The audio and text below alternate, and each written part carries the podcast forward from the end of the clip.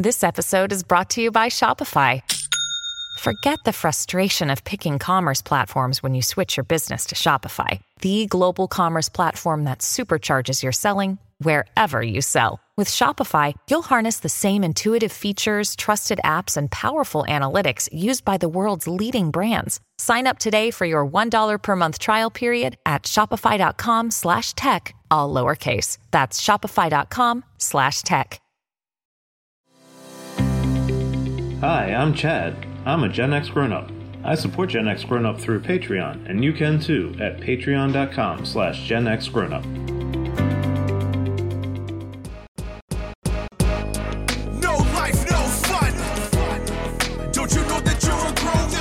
Gen X Grown Up is a YouTube channel, website, and audio podcast you're listening to right now. All made for and by people who love exploring media, games, tech, and toys of yesterday and today through the eyes of Gen Xers who refuse to grow up. Your dinner cannot just be french fries. Welcome back, Gen X Grown Up podcast listeners, to this episode 134 of the Gen X Grown Up podcast. I am John. Joining me, of course, as always, is Mo. Hey, everybody. Would not be a show without George. Hey, man. Hey, how's it going, guys? In this episode, we see the return of a sci fi comedy set on an outer space cruise ship, play an adventure puzzle game that mashes together 50 years of Atari gaming history, and check out what innovations Apple has packed into their most recent smartphone. Before we get into those topics and many more, though, it's time for my favorite part of the show. That is fourth listener email. Fourth listener this time around is Chad. We've not heard from Chad in a while. Oh, yeah. Hey, how's it going, Chad? Chad wrote in with the subject line roller rinks. Wow, it's getting a lot of traction, isn't So it? So he's wanting to talk about the Dewey Decimal System. Which is an odd subject line for talking about the Dewey Decimal System. a really deep cut. Roller rinks. He says, We had a chain of rinks called Skateland. We used to have birthday parties there when we were kids. I think parents just rented it out for a couple of hours. I never got any good at roller skating either. I did get to the point where I was on my skates more than my butt, but I couldn't do anything fancy.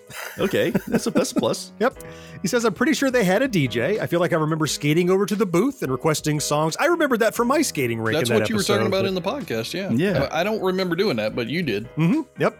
On a sadder note, uh oh, my first broken heart happened at Skateland. Oh. Yeah. Par for the course. I used to go a lot of weekends, and when I was maybe 12 or 13, at some point there was this girl. I have no memory of her name or what she even looked like anymore. But for maybe a month or so, we couple skated together every time we were there. And then one weekend, she just didn't show up. Mm. I went a few more times. I never saw her again. Hmm. I just remember being so sad about it. The furthest I got was holding hands with her while we were skating, but at 12 or 13, that was a huge thing for me. Yeah, it is. Maybe she just, I don't know, moved away or something. She had to be moved I- away. no, she Right. dead. I, I didn't want to say that. Actually, oh my it did goodness. cross my mind, Come but I did not want to say that. She's Somewhere. absolutely dead. Have you not seen every movie ever? She's dead. Somewhere under a bridge with roller skates on. she was on her way to see you, Oh, Chad. man. Oh, that got super dark. I'm sorry. Let's rewind. No, no, that didn't happen.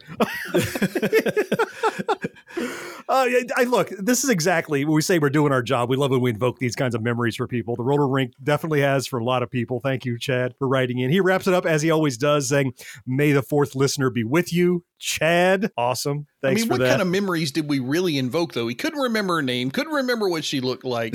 They held hands every time they went there, but he couldn't remember anything. We didn't do a good job, apparently.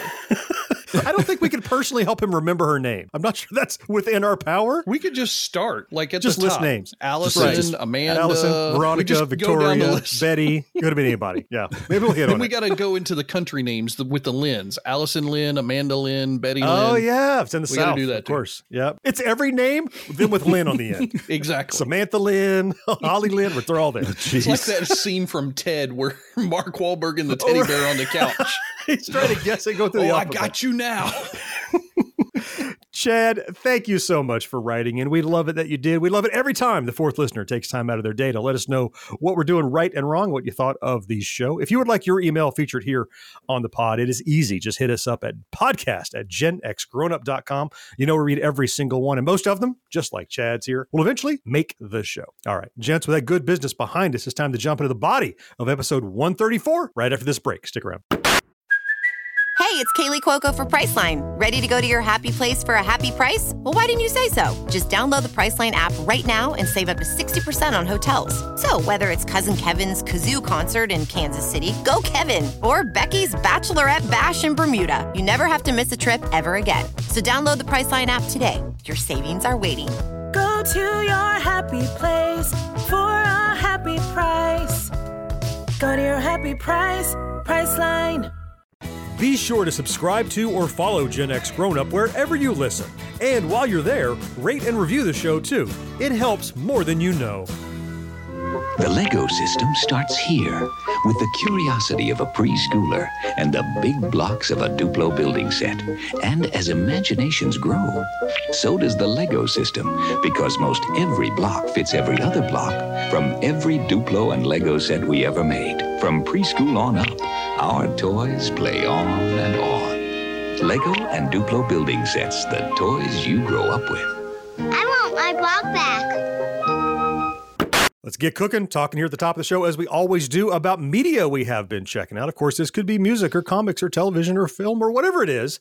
And George, I want to start with you. There's the return of a show, surprising return of a show oh, Jeez, that you were looking kidding. forward to last time we talked. Yeah, I was, and I still kind of am looking forward to it. Um, Avenue Five, Okay. it's an HBO show. John, you talked about it last time when I was bringing it up as looking forward. You said, "What has it been like? Three years since that Yeah. show was on?" Seems like, yeah. It seems like it for sure. I definitely felt that way. So, what my expectation was, we're going to get this wonderful first episode, and there'll be at least, I don't know, two minutes worth of last time on Avenue 5 Yeah. kind of thing, right? Needs to be, right? Mhm. we got maybe 10 seconds of that. Hmm. And it was really just basic stuff around what happened in the very last bit of the last episode from the first season Okay. Yeah. what I had the hardest time with in this first episode, and that's all I've watched so far is episode one, was just even remembering who the characters were, what Yeah. their motivations were, how they related to each other, why this person was there and that and this.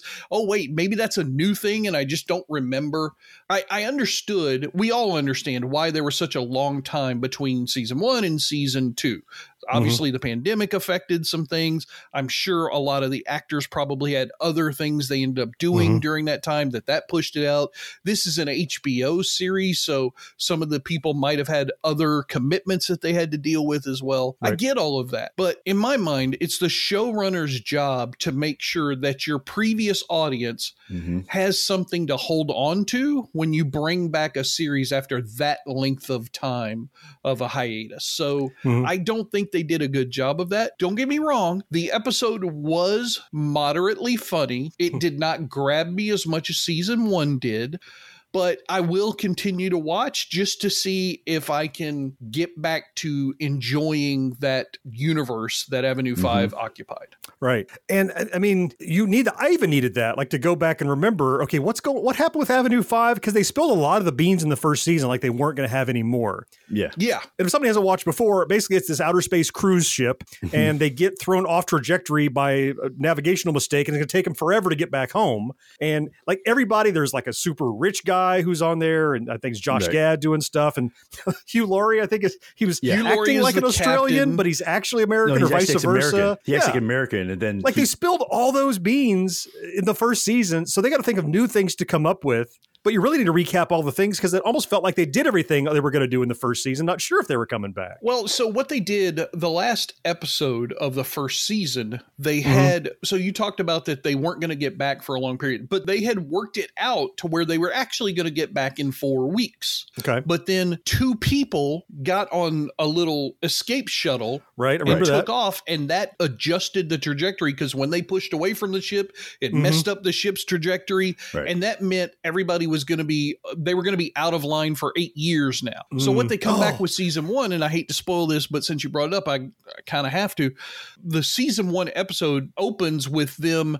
We've only got four more weeks to go, and only a few people know. No, it's really like eight. Oh, they don't know about the change. I got Yeah. you. Yeah. I watched the first episode too, George, and I had the same thing. Was I spent most of my time trying to remember what happened before. Mhm. So they would Yeah. show something, and I'm like, okay, oh yes, like she's the engineer, and da da da. da, You know, and Oh, then by then it's like the joke had passed, and then I'm like, oh, let me rewind it and watch that part again because I was just too busy trying to figure out what was going on. Yeah. like why is that woman trapped in her cabin the whole time? You almost need to go back and rewatch the first season before you can pick something like Yeah. this up, don't you? yeah, I think so. if you do an effective last time on Avenue 5, you don't have to do that. And True, we've seen great examples of Oh, that sure. throughout Yeah. a lot of the shows that we enjoy.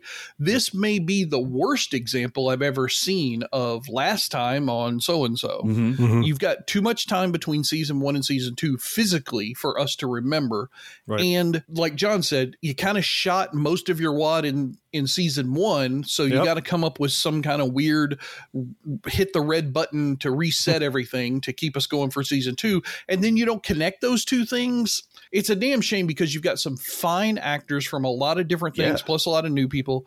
I think season one absolutely had great writing. It feels like season two maybe can have some decent writing, but I spent so much time like Mo did trying to catch up with my own memory that Yeah. it was hard to figure out. So I won't know if I'm really back into the show until season till episode Yeah. two or three, probably. It's kind of coincidental. You talked about Andor last time we got together, and we talked about don't make the audience work so hard for your show. Mm. And this is an example where if I'd watched season one last year and then picked up on season two, I wouldn't. But they know how long it's been. You're making me work hard to watch the second season, and that's not conducive to an audience. Well, I don't want to beat a dead horse anymore, so let's jump onto John's thing because Okay, it's got yep. the word "dead" in the title. There you- oh, what well, a it- segue! it- it's the Halloween season. We had to do something with dead in it, right? We did. picked up on a, a new film that just came out on streaming. It's on Shudder and uh, streaming on a couple of different things. I think it's like AMC Plus or one of those places. But it's a Shudder original, which is the specific streaming for horror stuff. It's an original film.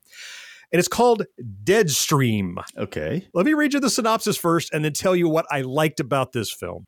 A disgraced internet personality attempts to win back his followers by live streaming one night alone in a haunted house. But when he accidentally pisses off a vengeful spirit, his big comeback event becomes a real time fight for his life. okay. So this is just pretty what it sounds like. This guy is like a Logan Paul, a big time streamer. Millions of people watch his Mhm. streams. He's offended people and done a bunch of stuff, and he's on the outs now. And he's been doing these stunts where he does things that scare him, his greatest phobias. Uh, I forget skiing, sharks, and stuff like that. He's done, but now he's in a haunted house, and the mechanics of it are great. You guys remember uh, the film Searching that we love so Oh, yeah, much, where everything Yeah. happened inside the computer. John yeah, Cho. love that. John Cho, exactly. This is like that. What you're watching in the film is the live stream. You're watching his live stream the whole time. This is not like a movie about the guy. Okay. So he's got a GoPro on his head and a GoPro strapped on a like a, uh an arm on his shoulder that can look at his face. He shows that he's got a wrist. He can snap his wrist, and it cuts between those two cameras. So that explains the edit. Like why is there editing in this live stream? So it's all remote. He's out on this thing.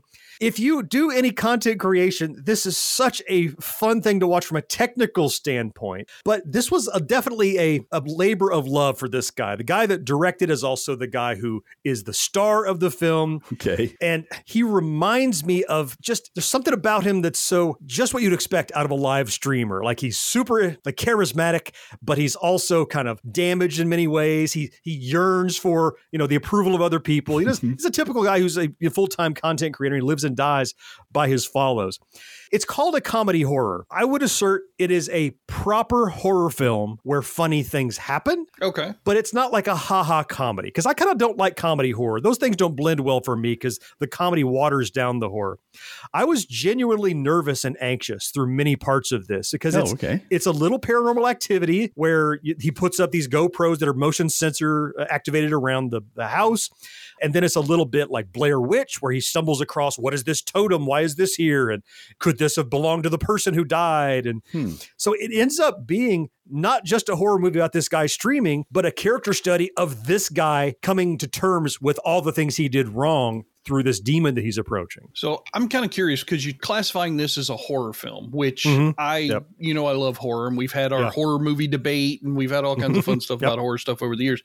Recently, there have been two really solid horror film offerings that have come out this year so far: Barbarian, which I really enjoyed, Mhm. Wonderful. and Smile, which I haven't talked about on the stream yet because I had Avenue Five that I needed to cover Mhm. but Smile I also enjoyed. Yeah. Now, how does this compare to those offerings? Do you feel like it fits in the same genre of horror films that those do, or is this something new and different? It's certainly somewhat different from those. I would say look at Smile as being a really formula, old school style horror film. Barbarian is definitely off the map, doing crazy things with mm-hmm. t- jumping in time and characters. This is more like that trend of of films that live inside of the streaming world, the content creator world, where you get to see things in a computer. Okay. The first half is pretty terrifying. The second half is more of a character arc for the main character, but there is plenty of scary stuff going on. The neat thing is, I don't think it had a huge budget, but well done. Lots of practical effects, practical monsters, Oh, creative, like okay. in camera tricks with it. So it feels like a throwback to older films, but with this modern internet sensibility. Nice. Okay. Yeah. And so I kind of ramble on about it. I'll just wrap it up here and say it's something I definitely recommend. It's out there on streaming if you have one of the services. It's called Deadstream. It just came out this year, 2022. It's only hour and a half, hour 40 or whatever. It's just that that sweet spot for you know just a bite-sized movie. It's not going to drag on out where it's welcome, but uh, worth checking out, especially if you enjoy horror and seeing like some creative stuff and all those cool practical effects. Cool. Yeah. Mo, how about you? What did you check out? I want to call it a horror movie, but it's something on Disney Plus. It's called Werewolf by Night. Oh, it's absolutely not horror then. No, it's not horror. if it's on Disney, it doesn't Absolutely count. not. But it's like kind of a it has like a 50s horror, 40s horror vibe to it though. So like Blob or something along No, it's actually lines? well, it's Werewolf by Night, and it's actually mar- part of Marvel, believe it or not, part of the Marvel universe. Oh, okay. So it's Werewolf by Night. Okay, gotcha. Yep. So it's actually the Werewolf by Night by the comic book, where Ah, they had by that name, and they had a couple other characters I recognized from like comic books in it.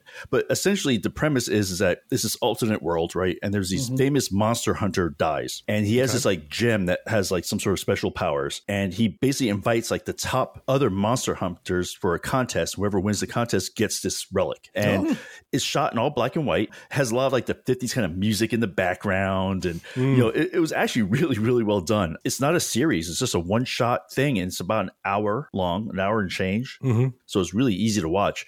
The hour went very quickly. I almost thought it was like a series. I was kind of hoping it was a series actually at the end of it hmm. because I was enjoying it so much. And it has all the different characters and all the, every single monster hunter is very flamboyant and very different from each other. And it was hmm. just a really just a fun thing to watch. You say it's in the Marvel universe. Mm-hmm, H- mm-hmm. How so? Is it part of like the MCU or just no, this Marvel? used to be these are based on Marvel comic books. Oh, okay. All the monsters that are in it are actually based on Marvel comic book characters. Interesting. So not necessarily in the MCU, but part No. of it's a Marvel film. Oh, okay. But Marvel did it and it's their character. Werewolf by Night was a character in Marvel. Okay, got it. Like there was a werewolf. And it was actually I think the comic was called Werewolf by Night, I think. Yeah, it's a Werewolf by Night's not the character. That's the title Yeah. of the comic series. Mm-hmm. Right, So yeah.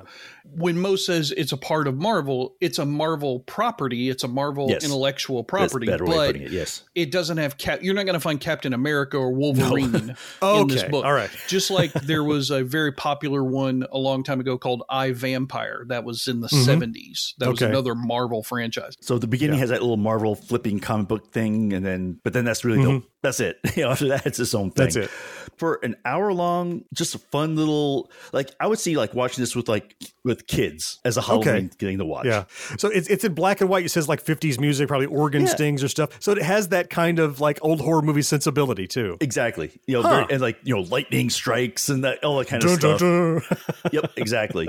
got it. It sounds like a horror thing that I might be able to watch with my wife because I took her to see both Barbarian and Smile, and she watched half of each film through her through her Through her fingers. fingers. Like, Yeah. yeah. just covering Actually, my girlfriend did the same thing in Barbarian. She was like, uh, "She tell me what happens." so this sounds more like something they could enjoy the whole way through. yeah, absolutely. But still have a little bit of a horror feel to it because I, yeah, but it's not like you're not gonna. Kids aren't gonna have. I think I remember reading two of the issues back in the day, and they weren't anything that was going to terrify me. They were, you know, I Yeah, mean, there are yeah. some comic books out there that are they're mind bending. I mean, they're they're Hmm. screwed up. Really, like you're like, holy hell, what, that whoever wrote that, Jesus Christ, put them in jail right now before they really kill somebody. This wasn't that. The way that Mo's describing the TV show sounds like what I remember the books were. Yep, And, I, and I'm a sucker for a werewolf story. So I think I might have to check it out. cool. Are you tired of seeing your teen or young adult struggle on a path that clearly isn't the right fit? Is your teenager confused about which direction to take after high school? The future of work is changing rapidly, and our kids need to know all of the options available after high school so they're empowered to make the choice that is best for them. In each episode, we explore the latest trends that are shaping the opportunities of today and tomorrow. I'm your host, Betsy Jewell, and this is the High School Hamster Wheel Podcast. You're listening to Gen X Grown Up. But if you have a friend who's not yet listening, why not? Tell them about us. They'll thank you later. Oh, I wish I had a picture. I'm too scared to take pictures. And I'm not smart enough. Anyone can take great pictures with Minolta's 35mm autofocus compact, Minolta Freedom 2 for decision-free pictures, and Minolta Talker for words of wisdom. Too dark. Use flash. Both are autofocus, auto everything. Hey, Dorothy. Minolta Freedom 2 and Talker autofocus wizardry. Only from the mind of Minolta. I want to start this Tech and Toys with what you have, George, because it's the title. I think I know what it is. You know, everybody wants to start every segment with what I have because I'm George. this is true. Me and John talked ahead before you came on, and we were thinking about that exactly. We were thinking just So- to George. Yeah. Well, the thinking, let's, let's get George out of the way to see how much time we have left to talk. Sure. So, because I could absolutely talk for the entire episode. All right. You guys know that I have talked endlessly about our media grabbing software library Mhm. and how Mhm. we've grown and increased it over probably two and a half years at this yeah, point. thereabouts. Yeah. John was the first cord quarter amongst the three of us, and he definitely led the way. Then I kind of started playing around and I found a few alternatives. And Mhm. I think all three of us are now in that alternative ARR universe. Yes, We've got absolutely. Sonarr and Radarr and Prowlarr and Lidarr and whatever else. Lidarr, yeah, Mhm, we got all mhm. those. We got qBittorrent. I think all three of us are using that to actually grab the files with and everything. It's a really nice ecosystem. John just recently helped me build a new VM that would house my qBittorrent stuff Oh, behind nice. a VPN wall.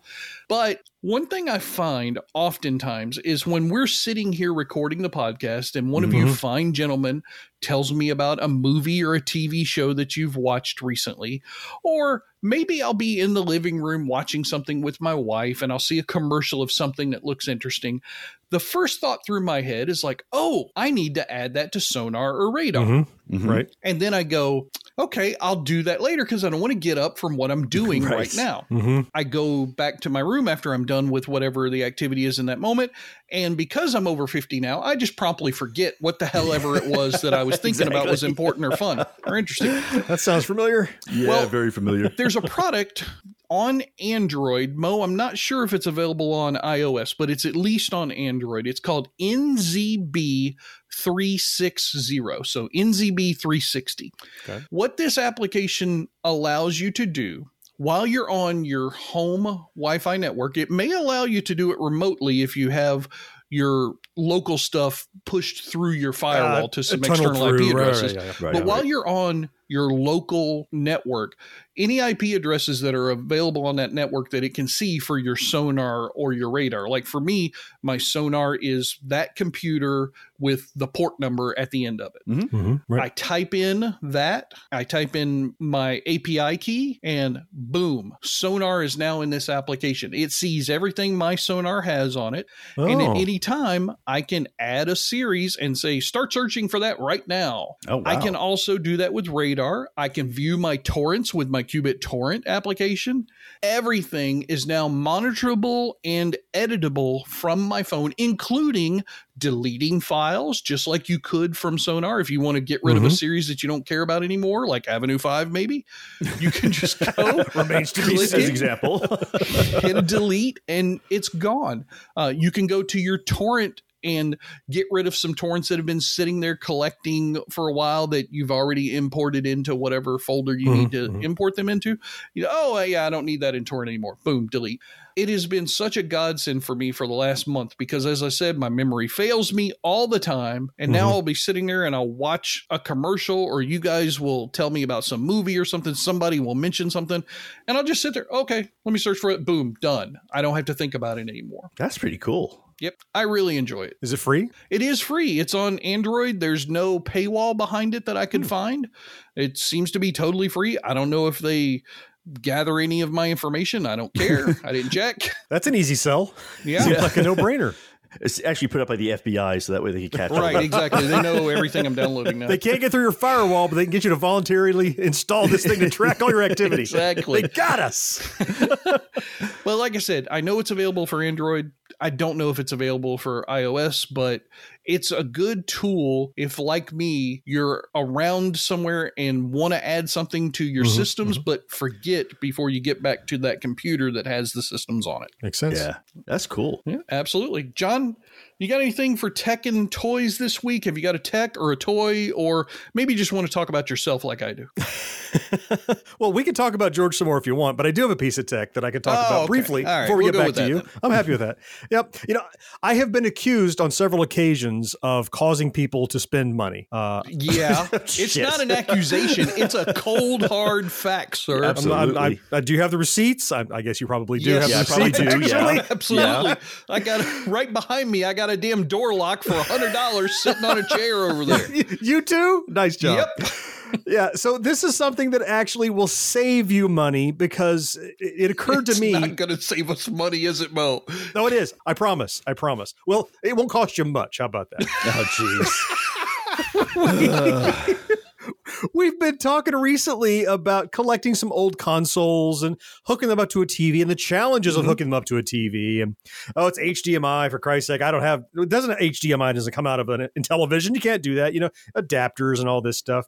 And I had watched a, a video not long ago. You know, Clint over at LGR, a great YouTube Yeah. channel, huge, Right. huge content creator. He often goes thrifting. He goes to Goodwill stores and whatever. Mm-hmm. And one of the things I saw in an old episode is he likes to look at old TVs because he can find like an old television for not much money, like an old Okay. tube TV or something that it's easy to hook up old computers or old oh, consoles Oh, sure, to right, and that sort of right. thing because they have they don't have HDMI all, they, at all. Right. They have old stuff, you know.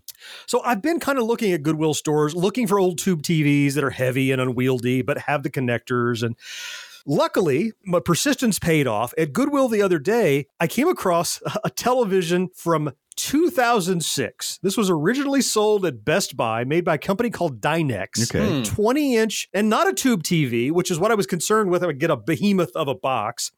But you know, travel with me, if you will, back to 2006 and think about what TVs had on them. This thing had it all. So 20 inch flat screen monitor, widescreen. So it's Okay. a 720p monitor. Okay. It does have one HDMI connector, but it also has RCA plug type, you know, Oh, right, upright right. audio and video. Red, white, yellow. right. It has a, a coax, so it has a tuner you can plug Right. into it. So great for the Atari. It has component. So we're talking about the blue, green, red, Yeah, white, yeah, yeah. all the ones for the ki- like the component video. All that is on there, plus discrete audio out. Plus, bolted on the back of it is a DVD player in case anybody has a DVD anymore. Wow. I've already played Atari 2600 on this thing. I played my Retron 77 on it. It looks gorgeous because through the tuner, resolution's irrelevant. It looks really nice. 15 bucks. There you go. Not bad. 15 bucks for a monitor that cost 300 bucks when it came out. Now obsolete. Nobody wants it unless you're collecting or playing with old retro stuff. Right. And you need those old connections. If I pick up an old GameCube that's got all those cool RGB connectors, what do I have these days connected to? Nothing. Right. Well, now I have something. It's been remarkable. You know, I am a fan of Goodwill as well. And Mm-hmm. here in Tallahassee, we have one of those odd Goodwills that's an electronics only Goodwill. Oh, really? Oh, yeah. So so, yeah. everything Oh. that comes into the Tallahassee Goodwills that has anything to do with electronics, if it's a video game, if it's a game system, if it's a joystick, whatever it is, DVDs, VHS tapes, they all end up at this one Goodwill. So 90% of what I might want to find in that area is going to be at that one Goodwill. The two monitors that I'm currently using while we're recording this podcast, I got at that Goodwill Really? because they literally had two aisles of monitors that Damn. were 25 bucks a piece and these are Wow. these are ViewSonic decent solid Mhm. you know like 27 inch monitors and I'm like I need two monitors I don't want to go spend a hundred dollars per monitor on Amazon just let me go down to Goodwill and get something that'll last for a couple of years I, I love what Yeah. Goodwill offers sometimes now I don't like the company I have a lot of philosophical problems with Goodwill Yeah, I, I understand that. Yeah, but But you don't done that rabbit hole. you can definitely find some great electronic items there You know, Cool. it's it, so this monitor is great. It has buttons on the sides for you know volume and channel Mm-hmm. and whatever. It didn't come with a remote, so I went on eBay. Look, I found the model number, and I can get a remote on eBay for fifteen dollars, the same price I paid for the monitor itself. Is it worth it? I mean, do you need the remote? I, I'm probably not. No, realistically, no. So the moral of the story is, if you are like us, kind of reliving your past and going and you know collecting some of these old consoles and things that don't hook up and play nicely with modern televisions and monitors, check out your Goodwill. Hella good deals over there, and I think I got away with with a steal by finding this little 20 inch Dynex. Sounds like That's it. pretty cool. See, I, I told you it wouldn't cost you much. Maybe 10, 15 bucks. Not bad. but I don't need one, so it cost me zero. That's Well, even better. unless you want to get me the remote for Christmas or something, it costs you 15 bucks. Right? okay, there you go. How about you, Mo? What are you checking out? So yeah, I saved myself for last because remember last time I talked about like you know the new phones came out, new iPhone came out, Mhm. and I was like, why? Right? I mean, it seems like there're not really that many features and all this stuff. Mhm. Well, I got one. so, and let me. exp- Here's my reasons why. Well, one is I had the iPhone. One is he's a sucker. Two, he's a yeah, sucker. actually, that's one of my reasons. Yeah, it was an iPhone 10, so I'm actually four versions back. So now. you were four All right, generations yeah, back. Okay. right? Yeah, that's- that's and so I looked at the new phone. The new phone has true 5G, which my old phone didn't have. It has like okay, it has better cameras, yeah, yeah, yada. Um, the battery life is much better on it. it. That battery is like freaking incredible on it, actually. And here's the biggest reason: they gave me a thousand dollars for my old phone. for a four year, a four generation back. Yeah, because I'm with AT and T, so I said trade in your phone. I said here's the one I have, and they're like, we'll give you a thousand dollars. I'm like, what the? Yeah, sold. so there must be something in the water because it's not just AT&T. Verizon has the same kind of thing because my wife, she for some reason now wants an iPhone. That's why I wanted to hear what you were talking about in this episode about it. Mm-hmm. I went on their website. She can trade in her Galaxy Note 9 with cracked screen and Oh, wow. get an iPhone 14 Max Pro free. wow. So, so what did your 14 cost, Mo? You got a grand off of it. What did it cost? and a Um, so grand was it? the one I got? I think it runs uh thirteen hundred. Thirteen hundred. Oh, you got the 512, didn't you? Yeah. Yeah, that's why her the one that's free is the is the lower. Yeah, I mean, exactly. So, so shoot, that's why I did it. I had a thousand dollar credit. I'm like, I'll spend three hundred bucks, sure. you know? Exactly. I was thinking, oh, maybe they'll give me a few hundred bucks, like 200, Mhm, 300, mhm, maybe. mhm. They did add some neat features on it. I mean, again, nothing on. I'm be honest, nothing on it is like, oh my god, it's like revolutionary, anything like that. They do have like the big thing, that little dynamic island that you probably saw, like where it used to have the wedge cutout thing that everyone was so annoyed about. Mhm, Yeah. Um, they got rid of that finally, and so but then now they have this thing at the top, which actually does a really good job of showing you like background things that are going on. Um, so Okay. if you have a timer, I could be doing other stuff on my phone, and that little thing at the top will be a countdown. Oh, it's like a little information bar Yeah, kind of it's thing. just a little. T- and It's not even a full bar though. It's just a little information, tiny window. Well, it's like an oblong pill kind of thing. Yeah. It's where the, where the front facing cameras and crap are, and they're trying to Exactly. use it Is that for similar something to other than a the information bar we have at the top of Android phones, John? it could be. It looks a little bit like it. They're using it to more creative effect, though. It's not just icons of what's happening. They're putting like content in it, which Right. uh, does Ah. look interesting. Yeah. Yeah, like Yeah. and for instance, like if I'm playing something like a podcast or something like ours, Mm-hmm. it'll show my podcast player up there, and it has a little waveform so you can see it's playing, and you click on it, it'll take you right to the app. Yeah. You know, and, so, and it's actually I found it to be actually very handy. You know, a phone Yeah. call comes in, it actually that's where it shows up instead of taking over your phone. The irony to me is that they're doing that to kind of mask the punch outs for the front cameras, but any phone could do this. It's software. Draw Mm-hmm. Oh, an oval and just Right. put information in it. It's Oh, not a big deal. It's Oh, just it's totally Apple chose to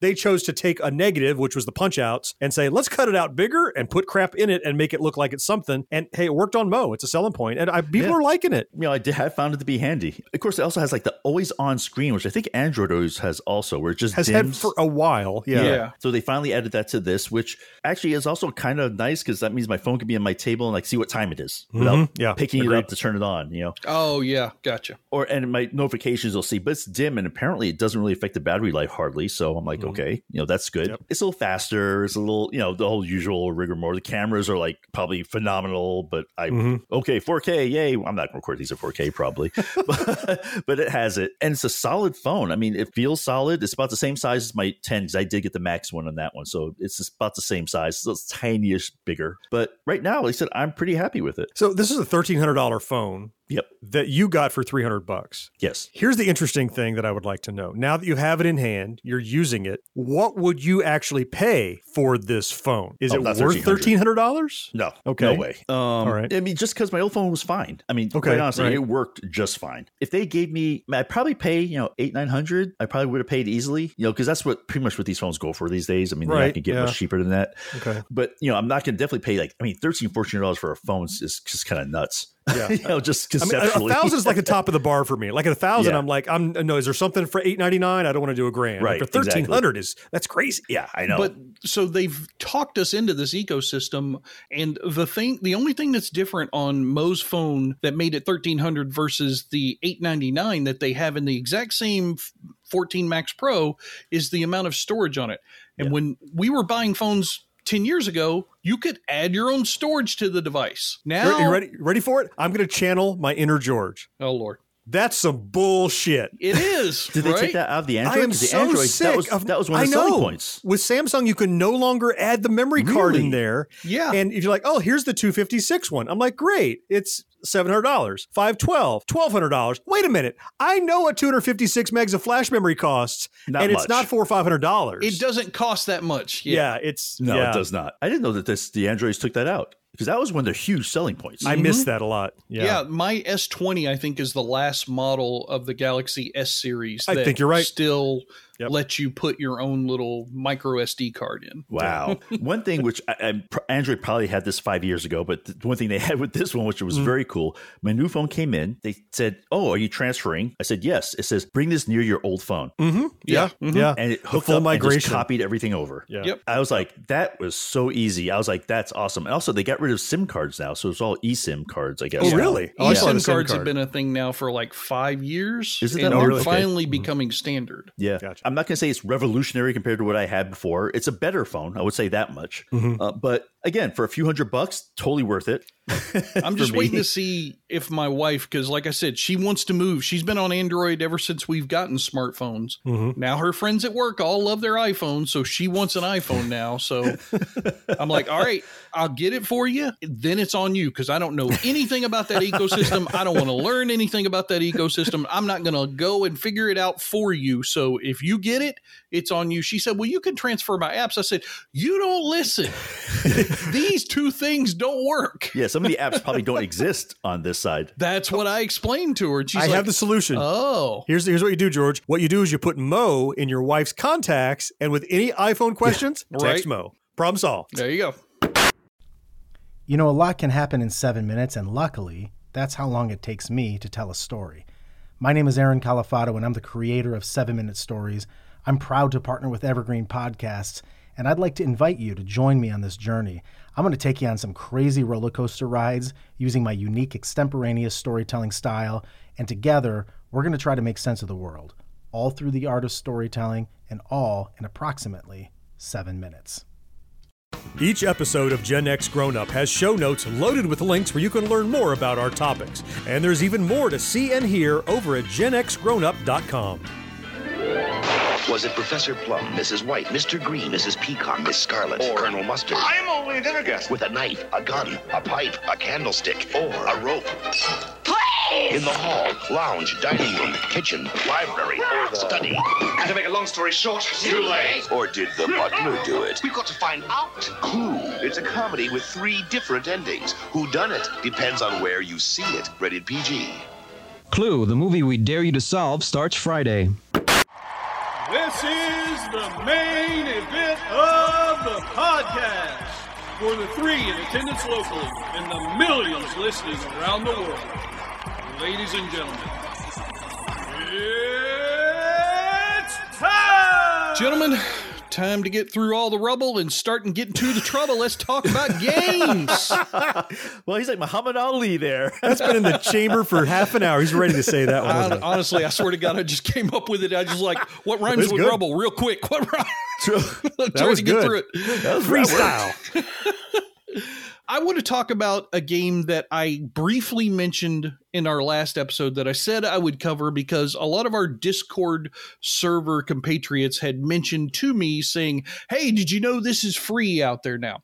Okay. It's called the DRL Simulator. DRL stands for Drone Racing League. All right. Oh, okay. okay. That's the league that has been sporadically on weird TV channels at weird times of the It's like day. ESPN the Ocho. Ocho, It's right? been on ESPN. It's been on GQ. Blah blah blah. What the hell ever. It was last season was on Twitter. Ninety percent of the season, and I'm like, what Hmm. the? F- okay, whatever. Now, is George? Is this the thing where the real show is the pilots that fly through like the obstacle course buildings, Yes. Inside things? malls and stuff. Got yeah, it. Yeah. inside stadiums and abandoned buildings and mall, eh, all kinds of weird things. And they have the little different gates and It's pretty amazing. It, it is. It's very amazing. Well, since I love drones, I've always loved that league. They've had since season two, they've had a thing called the DRL simulator. Now, I picked it up when it was a free application on Steam years and years ago. Hmm. As they've gone along and the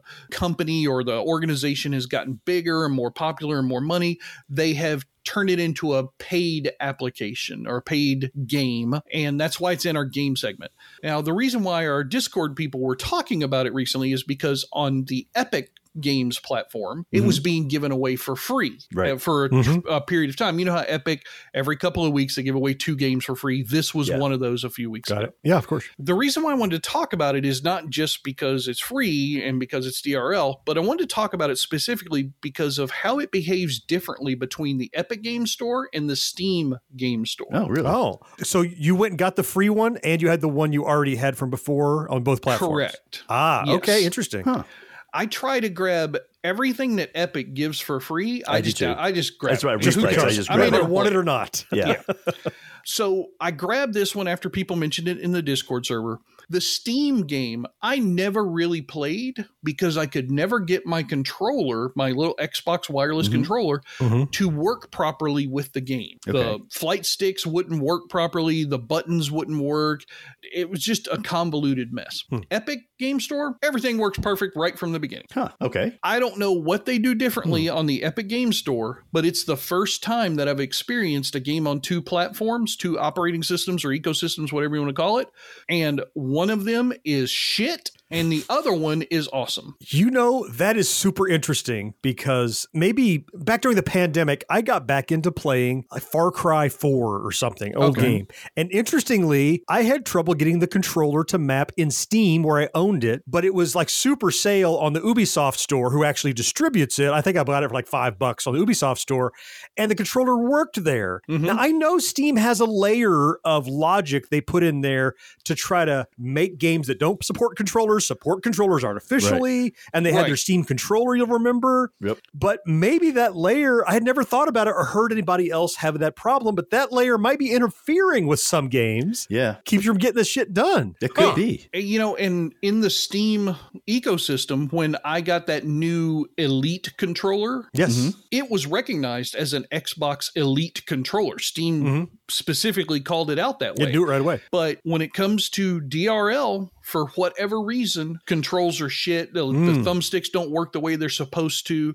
Hmm. I've played it now for probably two or three hours on the Epic Game Store, Mhm. and I have yet to come. I've done races, and it's a beautiful system. Where I, I need to at least talk a little bit about the game. Yeah, I was about to ask you, like, how's the game? the game itself is really fun. So they have a lot of different areas. They have some tutorial areas which help you learn how to fly and pilot a drone, which That's is awesome.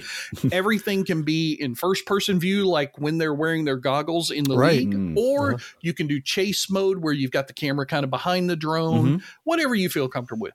Then they've got some solo courses that you can go around and you have to take laps and you complete it for time and you're Okay. tracked in a scoreboard. Then they also have the ability for you to host games and Oh. invite people to it. I've been invited to multiple games so far. I have yet to partake because I fly like shit right now in the system. but then they also, because it's DRL, they have the DRL qualifying invitational. Oh. So you can use this application every year they open this to become a professional DRL pilot that ends up on the TV show. Get out of town. No, Really? and they've had They say people that this is went this is a close to it. enough simulation that they think that this is like I mean, I know that the last season I watched, the kid who won the DRL simulator, uh, you know, into the league, Mhm. he was winning races left, right, and center in the real Oh, world. so it clearly maps. Yeah, It definitely Now, applies. My guess Huh. is he was already a drone pilot before. He probably Oh, didn't, see. you know, he's not like Chris Maybe. Moneymaker in the poker world where he played an online tournament for ten dollars first time and ended up winning the World Series. Yeah. But a- at least it gives you an opportunity. That's something you don't get in many professional leagues. That's kind of cool. Yeah. Well, because Drone Racing League, the real sport, is kind of basically a video game. yeah. Right? Sometimes they put on the VR goggles, they have a controller. It just so happens they're driving a real thing in the on the real world Mhm. that's flying around. Otherwise, I can see how those skills might map. yeah. Yeah, it's it's pretty I'll be fun. It's enjoyable, but if you're going to play it, get it on Epic Game Store. Right. Do not try it on Steam. It's for shit. Right. Like you could probably work it out, but why do the extra work? Right. I, Just I don't know where it how you could work it out. Honestly, know. Yeah. I tried for months when it first came out to map my controls and everything. No Couldn't get it to work. Yeah, So too much work. just go with Epic. It'll work right out of the box. okay. Mo, I'm assuming the game that you're playing is probably on Steam and not on Epic. No, actually, I got it on Epic. You got it on Oh, Epic. did you? look, this I- is I now the Epic. Epic. podcast. To hell Yes, with The Steam. tide is turning toward Epic, apparently. I bought it on Epic because it was ten dollars cheaper than Steam. there you go. Oh, okay. okay. That's reason enough. Um, and the game is Saints Row, and you, John, we've played Oh, yeah. We're, multiple iterations. there's a reboot. We talked to, like, Yes. a month or so ago, but a reboot coming out, right? this is this, and this is the reboot. This I guess. is it. Okay. I got it. It's a Saints Row game. I mean, I don't know what more to say. It's the same game, better graphics. Okay. So for someone that's never played before, what does that mean? What is a Okay. Saints Row game? So Saints Row is a more lighthearted Grand Theft Auto. Right. Yeah, let's think Mhm. it that way. A very similar gameplay. Very similar. You get quests and you got to do things. The only difference is that you're in this one, and all the Saints Row games are pretty similar. Is that you're like a fledgling gang kind of thing, the Saints, and you're trying to make your way into this city and basically take it over. So you're the main gang in the thing, and there's a whole bunch of events and there's a storyline you follow with things that happen, but there's a whole bunch of mini missions like everywhere that you could do. Mm-hmm. And this one, it's fun for sure. I, it doesn't seem like it's a terribly like, oh wow, this is so much different and better than the old Saints Row. No, it, the old Saints Row is fun, and this is fun. Hmm. The characters, again, they make very lighthearted, funny. The stories, lines, and all that stuff. There's a lot of humor in it, which makes it a lot of fun. Like one of the quests is, you know, you have a helicopter with a giant magnet under it, and you're stealing stuff, and you get points for keeping the thing that you're stealing like low to the ground, so it hits like cars and Like you trucks want to and- do damage. Like you want to cause chaos. and John, remember from the old one, there was the one where you're doing insurance fraud, so you're you have to run into traffic. Right. You try to get hurt. Right. They have that here. Except this time is the lady that is working with you. She's like, you know, I could do this all with computers now. We really don't need to go out there and do this. He's like, no, no, no, trust me, this will No, work. I got to go hit my cars. you know, she's like, how are you still alive? You know, it's definitely they kind of tongue in cheek make fun of themselves. And again, you're taking over territories in this fictional uh, city in the kind of Arizona ish kind of area. Okay. It's just a fun, enjoyable game. This reminds me a bit. We've talked about before, like your Just Cause and your Far Cry. Mm-hmm. A new one comes out, and it's really not doing anything amazingly new or different. But if you loved the first one and it's more of the same, that's not necessarily a bad thing. Yeah, exactly. Right? Yeah, exactly. There's like more. Like there's more Yeah. vehicles. There's more customization options. George, you talked about Return to Monkey Island last time. I was time, just right? thinking Yeah. that as Yeah, you were right. bringing up this topic, I was thinking, yeah, it feels just like Return to Monkey Island. Yeah, it's, it's there's nothing wrong with giving me more of that if that was already pretty damn good. Mm-hmm. right. And Saints Row kind of was and has been. So sounds like you're pleased with it. yeah. Now, as far as money, I mean, right now, if you bought it, it's I think it's like 59. It's like a premium game. Yeah. Oh, um, yeah. okay, that's not good. No, I got it for 35, 34.99 was what I what I got it for because I, I did the Boy, pre thing. even that if it's if it's just an updated, reskinned thing, I don't. I, that feels like a twenty five dollar game to Yeah. me. No, actually, I would probably say it's a thirty dollar game. Okay. If, if you like the old Saints Row, Easily 30, right. If you Yeah. pay thirty, you wouldn't be disappointed. I don't think. Now it'll be a lot cheaper than that, Drew. You know that, right? Yeah, Probably, before you know, long, yeah. right. Before Christmas comes around, I'm sure there'll be like a massive thirty percent Yeah. off or something yeah, like that. 22 bucks is going to be one of those deals. It'll be right? a part of the winter sale, no question. Yeah, yeah, probably. Yep. It's a lot of fun, and I'm sure they're going to come out with expansions like they did with the other ones. Mm-hmm. You know, they came out with actually quite a few expansions, if I remember correctly. It's just a real run around and shoot guys. It's like there's no real weight to the things you're doing. I mean, there's, in the story it matters, Yeah. but you're just having fun because it's so lighthearted that like, oh, they're not dying. They're just I'm just shooting guys. Yeah, exactly. fun. And they Yeah. add little things like your crew that you have, your main four crew people. Mm-hmm. You actually can like bring them along on certain missions for extra help, which is Okay. kind of handy. Yep. And they did things like you have to go to restaurants and places and like give them bad reviews. And then when you do, like the gang in that area comes out there and tries to kill you. messing with their money. Exactly. so if, if you're a fan of it, I'd wait till it comes down, wait till the, the winter sale or something comes around. Yep. But if you're a fan of the old game, absolutely get this one. Okay. All right. I'll put it on my when it goes on sale list because I have the Yeah. old one I could play. Maybe if it goes on sale. All right. Yep, exactly. That's fair. So how about you, John? You got something that I'm really looking forward to because you were looking forward to this last time, right? I absolutely was. That's right. So we record this uh, this week on the 14th. Yesterday on the 13th, uh, a title I've been looking forward to for a while from Atari Atari, part of their Atari 50th anniversary celebration, called Atari Mania just came out. So the premise of this game, it's very kind of pixely looking. It reminds me of remember Pong Quest that came out not too long ago that was also Yeah. Atari based. Oh yeah, yeah. Right. Same kind of art style. Looks it might be the same art director. I don't haven't looked it up, but it feels the same. Concept is, and by the way, the bigger fan you are of Atari, specifically the 2600 and the games we played then, the more meaningful this game will be to you. Okay. The concept is you are like the janitor, the, the the the keeper of the Atari Vault Museum, like a physical museum that you go to work in in the day. And on your job, you have an inventory, like you get a broom and you sweep up little dust around the place. Mm-hmm. But the conceit is that this museum is not just housing artifacts from Atari. In this universe of the game, characters in the games are performers for the games. And they have the Millipede game there, and they talk to Millie, the Millipede. okay. The guy that runs the dot from Adventure that runs around. Yeah. We see that guy with the dot represents. His name is Warren. Ah. after Warren Robinett. How cool is that? And so you have several key characters from games. Uh, Bentley Bear from Crystal Castles plays a prominent role in the game. And the idea is that dead pixels have invaded the Atari Vault Museum and they're infecting the games and causing them to be mushed together in ways that they shouldn't be. So when you play a battle with someone or to earn a collectible or pass a certain part of the game, what happens is you you attack that area and multiple games kind of swirl together on your screen. You might see like asteroids and Pong and uh, Sentinel get sh- sucked together, and you run through a series of mini games that combine those games. The, the evil pixels have rewarped those games together, and you may just be playing like a a five or ten second mini game that says survive 10 seconds. Okay, That's you it. to fly. Maybe you're a Yar and somebody is shooting missile command missiles at you and you got to dodge them, right? Or maybe uh, it's a, a canyon bomber and you have to get X number of points by playing the canyon bomber game.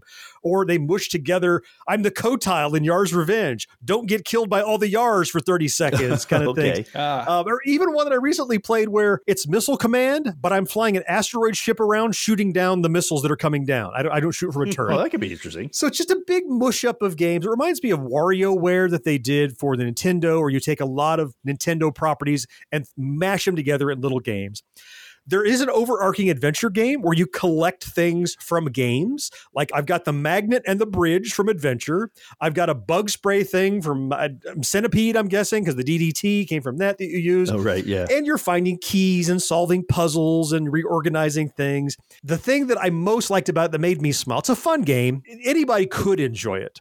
But I think back to George, what is the huge space adventure game that you love playing? Had the N7 on their their uniforms. Oh, Mass Effect. Mass Effect. Mass Effect, yeah. There's a huge mythology in Mass Effect that you need to read and appreciate to know what's going on. The interesting thing in this Atari Mania I found was as I'm playing the game, I know the mythology. I know the backstory. They don't have to tell me anything because I'm, oh, I found this magnet. It probably belongs to Warren. I'm like, I know who you're talking about. You're talking about adventure. That's Warren Robinett. I knew who that is. And like there's Demons and Diamonds. I think it's Demons to Diamonds is an Atari game. Well, Bentley Bear also collects diamonds. So there's like an interchange between them. I'm like, of course, because he likes diamonds and that game has diamonds. The more you love Atari, the more you'll like this game. Now, it costs 25 bucks at launch, which is kind of a lot for this game. It's uh, I'm 70% done with it. Like my, my statistics show I played it plenty of hours and about 70% done just in a couple of days. A lot of collectibles to gather. You get like instruction manuals from Atari games, you get cover art from Atari games. It's just a little love letter that mashes up all that Atari stuff from that era. It, it's tailor made for people like us, probably people that listen to the show uh, would enjoy this. So, So, but you said you paid twenty five dollars. What you didn't say was where you paid that twenty five dollars at. Is this on Steam or is this? That's a great question. Yeah, I bought it on Steam. It's on everything. It's on Xbox. It's on Okay. PlayStation. It's on the Switch. Uh, they're even doing a physical release for the Switch and with a, with a soundtrack, which is kind of interesting, Oh, which is kind of nice. But it's a digital download, so I'm sure it's going to go on sale. All these Atari releases, uh, as of late, have gone on sale. So if 25 bucks sounds steep to you, at least please keep your eye on it because when it comes out, you're going to enjoy. Just because of our, our history with Atari, I think you're going to enjoy it. So, Cool. Yeah, Atari Mania. It, it's a Atari great time to be an Atari fan. I'll tell you what. Yeah. So much cool stuff. I'm Allison Holland, host of the Kennedy Dynasty podcast. Equipped with a microphone and a long term fascination of the Kennedy family, I am joined by an incredible cast of experts, friends, and guests to take you on a fun, relaxed, yet informative journey through history and pop culture. From book references to fashion to philanthropy to our modern expectations of the presidency itself, you'll see that there is so much more to Kennedy than just JFK or conspiracy theories. Join me for the Kennedy Dynasty podcast. If you're a die-hard Gen X grown-up, you can pledge your support by clicking join on YouTube or by becoming a patron at genxgrownup.com slash Patreon. What's America's fun time finger food? Cheetos, pizza rolls. What's America's mealtime finger food? Jeno's. Pizza rolls. Pizza rolls party snacks get their great taste from your favorite pizza ingredients, rolled in a crispy crust. Just heat and eat. What's America's Christmas time finger food? Jeno's pizza rolls. Now enter Jeno's Roll into Riches sweepstakes and win big cash prizes. Details on selected packages. Before we wrap up this episode, you know, we always like to take just a few minutes here toward the end to talk about the things between now and the next time we get together, we may be watching or listening to or enjoying. And I want to start with you. What do you Yeah. have on the horizon? Actually, well, the big thing is, you know, Halloween's coming up. And the nice thing about having grandkids is that you can have fun at Halloween again. Ah, Grandpa Mo. yeah, I mean, it is. It's fun. I mean, like you said, we go to the neighborhood. And the and- best part of it is once they get all hyper from the candy, you can send them back Oh, home with their parents home. and you don't have to That deal is- with that. That is the amazing part of this. You know, that is by far the best part. So, but that's coming up. Like I said, I think it'll be a couple weeks after this episode, or a week or so after this episode drops. I think Halloween's Mhm. going to come around. So, Yeah. definitely for that. The movie I'm looking forward to is Black Adam, which is coming out the 21st Oh, October. The Rock. Yeah. I'm not sure how I feel about this movie. Okay. But I'm going to see it because Mhm. it looks interesting. Because I like the anti hero. I always like the anti hero kind of stories where the person's not really a good guy kind of thing, which I think this is supposed to be about. That's how it looks. I know nothing about the character. I mean, do you guys, you comic book readers? He was Shazam's arch enemy, wasn't he? He was, um, but as modern comic books kept getting retold, you can't keep a bad guy a bad guy forever. You've got to make him the hero of his own story, and that's kind of how Black Adam started to evolve. Ah, gotcha. So you can launch your own comic book, another line, sell more well, books. you know, at first, you know, it's just like everything they do. You have a very flat two dimensional character. I'm bad, Lex Luthor. Ha ha ha ha. Well, Mm. now I'm Lex Luthor who was abused by his parents, and there was all that. so, yes, he was his nemesis. He's still a baddie, but they're portraying him as you know the hero of his own thing. He's just doing what he's got to do. Right. Maybe DC has a you know they've had a couple decent movies out there, not a lot of them, but some. So hopefully this is one of them. They're due for a win, I think. Exactly. Exactly. so that's about it, though. How about you, John? Yeah, I have a few things. I'm excited that on October 20th, the latest version of the Jackbox Party Pack number nine Oh, is going to be released. Mhm. It's something that we love playing over on Discord with all of our uh, our listeners and followers and fans over at genxgrownup.com slash Discord, where you can join the fun. uh, we love to play these probably once a week or once every other week or so. We'll get together and play one of these for a few hours in the evenings. But and the, the, we saw a preview, did a demo, a few games, looks fun, and I'm ready for more of that. Another horror movie. It's Halloween time. Horror movies are everywhere.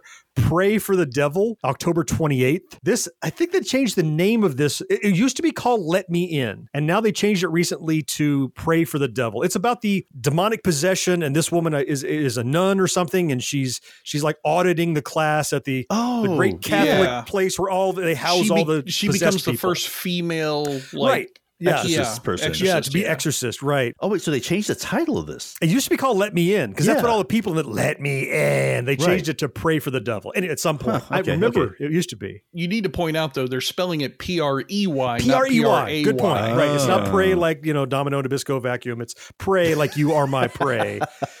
yeah. So anyway, October twenty eighth for that one. and finally, uh, something I've been really there's been a dearth of little tiny tabletop arcade machines. Look, we talked about it at SFGE. We published our, our panel about the value of them. It's been a real drought for a long time. No real releases. However, my arcade, also known as Dream Gear, are just about to put out a new line of uh, some more of the micro players, some littler ones, kind of like Super Impulse ish, kind of like they call nano players and Pico players, and more tiny arcade arcades are coming. Do you know which uh, what properties are going to come out for? It's stuff we've seen before. It's compilations, which is the weird Okay. thing. So they're new releases, but of stuff we've seen by and large. I'm just really intrigued. My arcade reached out to Gen X Grown Up. They're going to send us some product to review because we have so much content out there reviewing their very products. Um, I'm, more interested in seeing whether or not this opens the floodgate of new releases. I'm, I'm less excited about exactly these than I am about what the release of these means for the collecting hobby for pe- those of us that like it. So keep an eye on YouTube. There'll be plenty of reviews and coverage of that uh, in, in the near term. So, George, how about you? What do you got coming up? Well, uh, like Mo, I'm going to look forward to Black Adam as well. I think it'll be an interesting movie. They've been showing us trailers for like a year and a half Yeah, on this least. thing, so Mhm. they've definitely tried to build it up. But the other thing that I'm looking forward to the most is a return again, another season two thing like Avenue Five. That it's been a while since we've had a season one, Mm-hmm. but this one you don't have to remember the first season, so this is a little bit easier for you. It's called The Toys That Built America. Oh, Now, yeah. this is not the toys that made us, which I really love. This Yes. is the Yep. History Channel's version of that same topic called The Toys That Built America. It's on History Channel. It's going to come out October 23rd. I enjoy all these nostalgic lookbacks when they talk about the movies that made us or the toys that built America. Uh, Any of those kinds of things. The Mhm. 80s were awesome or whatever. I, these things are fun. They're little clip heavy episodes. Sometimes they pick on a particular topic and that's the whole episode, like the hula hoop or Wham-O or whatever.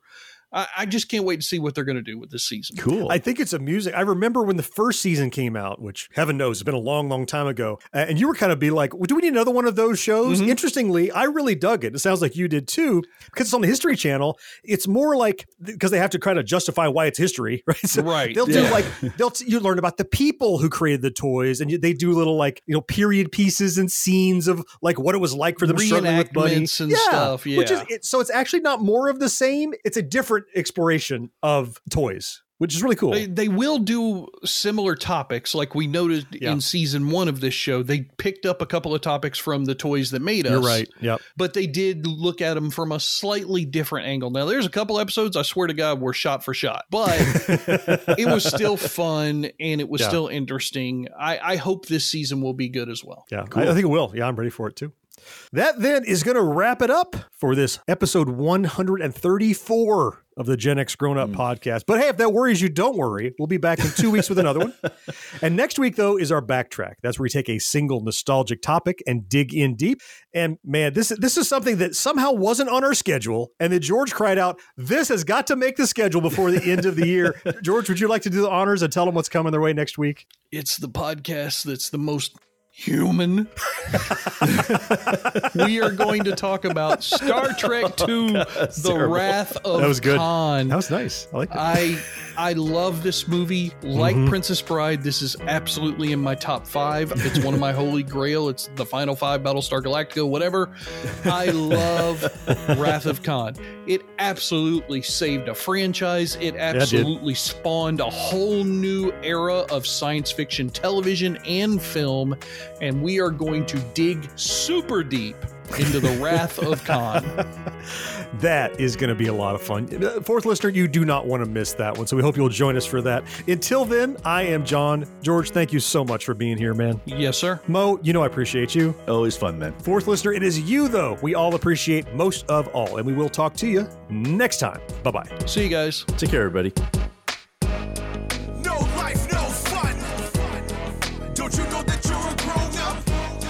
Gen X Grown Up is a member of the Evergreen Podcast family. Learn more at evergreenpodcasts.com. Watching shows. Unacceptable for grown ups. Your dinner cannot just be french fries. Basically, life sucks as a grown up. His big comeback event becomes a real life fight for his life. Okay. A real life fight for his life. Boy, those writers really. Oh, you know, I, they I know read how to wrong. use I- I'll fix it. You're right. I fucked up, so we have a blooper now. Let me read Oh, it correctly at the end. it's real time. I'll fix it. Hi, this is comedian and writer, and let's be honest, I do a lot of things. This is Dino Tripodis, the host of Whiskey Business, the podcast not so much about whiskey as it is one with whiskey. Yes, we drink and talk about whiskey, but we do so much more with so many interesting people. For example, we talk to comedians like Greg Warren. You know, I don't want to brag, but let's just say I can walk into a Red Lobster and get whatever. You know, I think the pause right there is probably more important than the word. Amazing athletes like boxing champion Buster Douglas. When a fighter's down and he's looking for his mouthpiece instead of trying to get up. That's when I knew it was over. Yeah, right? And yes, Bigfoot chasers. Do you believe in Bigfoot? And if so, does he really eat beef jerky? the Bigfoot thing is people have seen these, and, and I've seen a lot of compelling evidence about it. It's Whiskey Business with Dino Tripodis. Join us for what we call a good conversation with a good pour. You really can't ask for much more than that, can you, people? Check us out at whiskeybusinesspod.com, a proud member of the Evergreen Podcast Network.